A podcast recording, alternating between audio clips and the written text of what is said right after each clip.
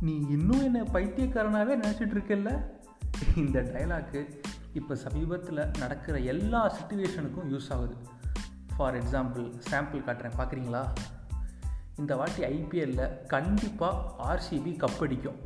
நீ இன்னும் என்ன பைத்தியக்காரனாகவே நினச்சிட்டு இருக்கல்ல எப்படி? யூஸ் ஆகுதா? அடுத்து பாருங்கள் மோடி மத்தியில் ஆட்சியில் இருக்கும் பொழுதே அண்ணாமலை தலைமையில் தமிழகத்தில் பாஜக கண்டிப்பாக ஆட்சி அமைக்கும். நீ இன்னும் என்ன பைத்தியக்காரனாகவே நினச்சிட்டு இருக்கல இது எப்படி? மாசா இப்போ அடுத்து பாருங்கள் விஜய் சேதுபதி கடைசியாக ஹிட்டு படம் கொடுத்து விட்டார். நீ இன்னும் என்ன பைத்தியக்காரனாகவே நினச்சிட்டு எப்படி? இதான் இப்போ ரீசெண்ட் கரண்ட் டாபிக்னு சொல்லலாம். இதை தாண்டி இன்னும் நிறையா சுச்சுவேஷனுக்கு இந்த டைலாக் வந்து செமையாக யூஸ் ஆகுது. இந்த படத்தில் நடித்த மாறனுக்கு வந்து இந்த படம் வந்து ஒரு பெரிய ஸ்கோப்பு இந்த படத்துக்கு இந்த டைலாக் எவ்வளோ யூஸ் ஆகுதோ இல்லையோ நமக்கு தெரியல. ஆனால் இப்போ நடக்க இருக்க எல்லா சுச்சுவேஷனுக்கும் நடக்க போகிற எல்லா சுச்சுவேஷனுக்கும் இந்த டைலாக் வந்து ரொம்பவே சூட் ஆகுதுன்னு சொல்லலாம். ஏடா ரெண்டு வாரம் ஆளை காணோம்? வீக்கெண்ட் ரோஸ்ட்டும் ஒன்றும் இல்லை அப்படின்னு கேட்குறவங்களுக்கு சில பல ஒரு ரீசன்ஸ்னால் நம்மளால் பண்ண முடியாமல் போச்சு. சில காரணங்கள் தவிர்க்க முடியாத காரணங்கள். நீங்கள் இப்போயும் நினைக்கலாம்.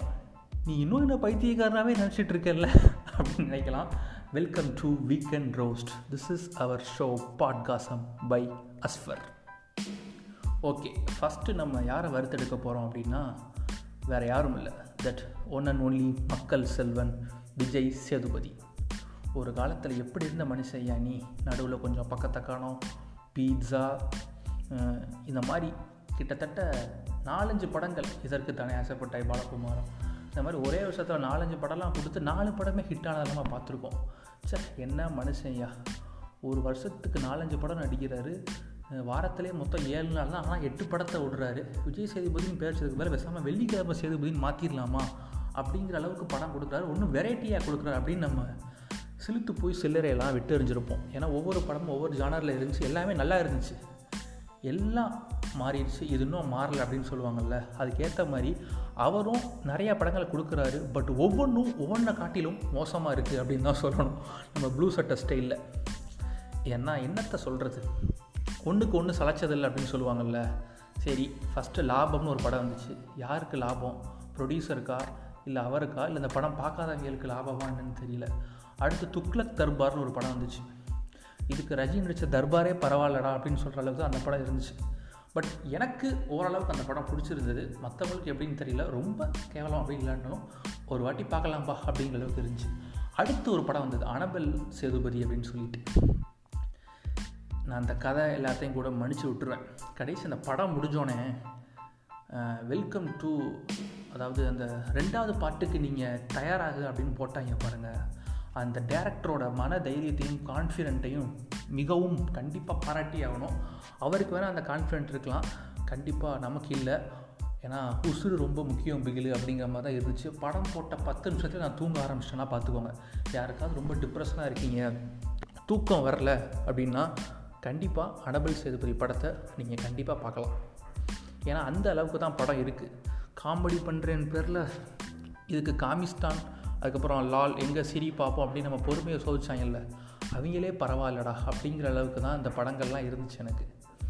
சரி இதெல்லாம் தாண்டி நம்ம விஜய் சேதுபதி இந்த ஓடிடியில் பண்ணுறாரு தேட்டரில் பண்ணுறாரு ஓகே. யூடியூப் போனாலும் மனுஷன் அங்கே தான் இருக்கார். என்ன அப்படின்னா ஆங்கர் ஒரு கொஸ்டின் கேட்பாங்க. என்ன கேட்பாங்க அப்படின்னா எது சாபம் எது லாபம் எது பாவம்னு கேட்பாங்க. ஜாதி சாபம் மதம்லாம் பாவம். இதை வச்சு காசு சம்பாதிக்கிறவங்களுக்குலாம் ரொம்ப லாபம் அப்படின்னு சொல்லுவார். அந்த ஸ்டேட்டஸ் அப்படியே செலுத்து போய் சில்லரெல்லாம் விட்டு இருந்த மாதிரி நான் வாட்ஸ்அப் ஃபேஸ்புக் இன்ஸ்டாகிராம் எல்லா பக்கமும் போட்டு விட்டேன். என்ன மனுஷன்யா? அதாவது படத்தை ஒரு பையாக பார்க்க மாட்டான். இந்த மனுஷன் யூடியூப்பில் ஏதாவது ஸ்பீச் விட்டால் one million views two million வியூஸ்லாம் போகுது. அவங்க இந்த படத்தை பார்த்தா கூட விஜய் சேதுபதி படம் எல்லா படமுமே ஹிட் ஆகிருக்கும் மூணு படமும். சரி விடுங்க. ஆனால் விஜய் சேதுபதி ஸ்டைலில் சொல்லணும் அப்படின்னா எது சாபம்? இவருக்கு காசு போட்டு படம் எடுக்கிறவங்க. எது பாவம்? பார்க்குற நம்ம தான் பாவம். லாபம் யாருக்கு? இந்த படத்தை பார்க்காதவங்களுக்கு மற்றபடி விஜய் சேதுபதி ஏன்னா சம்பளம் வாங்கிடுறாரு இல்லையா? இந்த மாதிரி ஒரு காலத்தில் எப்படி இருந்த மனுஷன்? சே இப்போ இப்படி ஆகிட்டாங்க. இதெல்லாம் பரவாயில்ல. அடுத்த ஐபிஎல்லில் விஜய் சங்கருக்கு பதிலாக விஜய் சேதுபதி வந்தாலும் ஆச்சரியப்படுறதுக்கு இல்லை பார்த்துக்கோங்க. இது போக மாஸ்டர் செஃப்னு வேறு ஷோ பண்ணுறாரு எங்கே பார்த்தாலும் விஜய் சேதுபதி தான். சரி ரைட்டு. அடுத்து ஒரு கம்பேக்காக நம்ம கண்டிப்பாக காத்திருந்தே ஆகணும். அதுவும் எவ்வளவு நாள் தான் காத்திருக்குதுன்னு தெரியல. எவ்வளோ நேரம் தான் இந்த மாதிரி படம்லாம் வந்து நம்மளை பொறுமையை சோ ரொம்ப இது பண்ண போதும்னு எனக்கும் புரியல. நெக்ஸ்ட்டு வேறு யாரும்ல?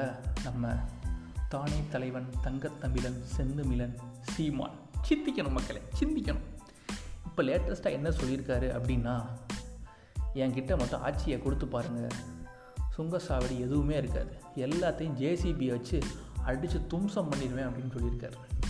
இது எப்படி இருக்குது அப்படின்னா ப்ரோ இப்போல்லாம் யார் ப்ரோ ஜாதி பார்க்குறா அப்படியே பார்த்தாலும் கொடுங்க எல்லா ஜாதி சான்றிதழையும் கிழிச்சு போட்டுறேன். ஜாதி ஒழிஞ்சிரும்ல? அப்படின்னு சில மக்கு குக்குலாம் சொல்கிற மாதிரி இருக்குது இவர் சொல்கிறது இவர் உண்மையிலே கட்சி தான் நடத்துகிறாரா இல்லை பார்ட் டைமில் ஜேசிபி வாடகைக்கு விட்டு வீடுகளை இடித்து கெட்டுற வேலையை பார்க்குறாரா? இவர் கையில் ஆட்சியை கொடுத்துச்சுன்னா என்ன ஆகும் பாருங்களேன். இவரே ஒரு வீடியோவில் சொல்லியிருப்பார். இந்த நாடு மட்டும் கையில் சிக்கிச்சு மோன நீ அதை பார்த்தா ரொம்ப பயமாக இருக்குது எனக்கு. ஜேசிபியை பார்த்தா கூட பயம் இல்லை. தலைமை பேச ஆரம்பித்தா ஆஹா ஹா ஹா ஹா ஹா ஓஹோ ஹோ ஹோன்னு சிரிக்க ஆரம்பித்தாதான் அடி வேர்லாம் பதறுது. இதுக்கு முன்னாடி தலைமை பேசின வீடியோலாம் எடுத்து பார்த்தீங்கன்னா அப்போ உங்கள் சிலுத்து போய் சிலையில் விட்டுருச்சிருப்பீங்க சார் என்னம்மா பேசுகிறாயா திமுக அதிமுகக்கு மாற்று. கண்டிப்பாக நாம் தமிழர் சீமான் அப்படின்னு நீங்கள் சொல்லியிருப்பீங்க. பட் ஆனால் இதை அந்த வீடியோக்கெல்லாம் இப்போ ரீவிசிட் பண்ணி பார்க்கும்போது என்னடா இருந்தாலும் இந்த மாதிரி பேசி வச்சுருக்காரு அப்படிங்கிற மாதிரி தான் தோணுச்சு. கச்சத்தீவை எப்படி மீட்பீங்க அப்படின்னு கேட்டால் பாண்டியவை கேட்பார் அப்போ. அதுக்கான முயற்சிகளை எடுத்துக்கிட்டு இருக்கோம். அது மீட்க முடியாதுன்னு தெரியும். பாரு எதுக்கு மீட்கணும்னு சொல்கிறீங்க அப்படின்னு கேட்பார். அதெல்லாம் தாண்டி இன்னொரு வீடியோவில் ஒன்று சொல்லியிருப்பார் ஒரு மேடையில். நான்லாம் ஆட்சிக்கு வந்தானா உள்ளாட்சி தேர்தலே ஒழிச்சிடுவேன் ஏன்னா நானே நல்லாட்சி தரேன்ல. அப்படின்னு அவரே சிரிச்சுடுவார். ஐயோ உள்ளாட்சி நல்லாட்சி ரைமிங்கில் பேசுறதுக்கு என்ன டிஆர் ஆயா என்னையா பண்ணிக்கிட்டு இருக்க? உன்னை நம்பி அண்ணா சீமானண்ணா அப்படின்னு உசுர விட்டுட்ருக்காங்க தம்பிகள்லாம்.